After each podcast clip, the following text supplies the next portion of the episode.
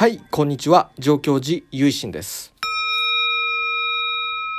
はい、ということで、今回も収録の方をしてみようかなと思いますけども、今回はお寺のある新潟県上越市高田寺町のそのお寺の配置についてお話ししてみようかなと思います。高田寺町は約2キロにわたって表と裏の2つの筋って言いますか通りから形成されておりましてその2キロの中に、まあ、数え方によって若干前後するようなんですけども大体60前後のお寺様が様々な宗派含めて配置されているんですね。この寺町はですね高田城お城の方向に向かって立っているんですねそのほとんどが。そうしたこともあって大体のお寺っていうのは南向きが多いんですけどもお城の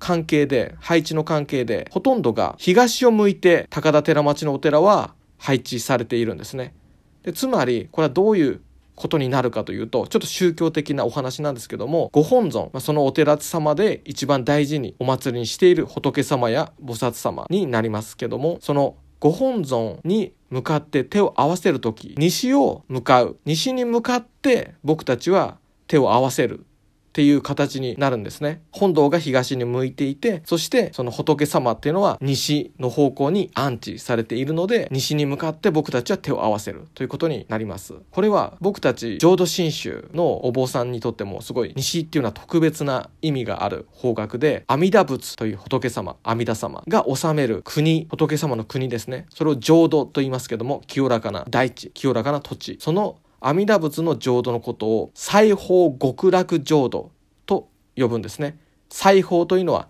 西の方角と書いて西方つまり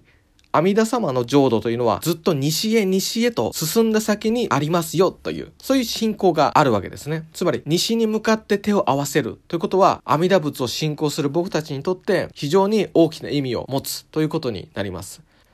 お山の向こうにまたは海の向こうに沈んでいく夕日を見て特に日本海側だと海の方に太陽っていうのは落ちていきますからそうした風景が自然とインドから伝わった極楽の思想と結びついて不自然なく違和感なく日本人に受け入れられて現在まで西という一つのキーワードをもとに信仰がなされているといった面もあるのかもしれません。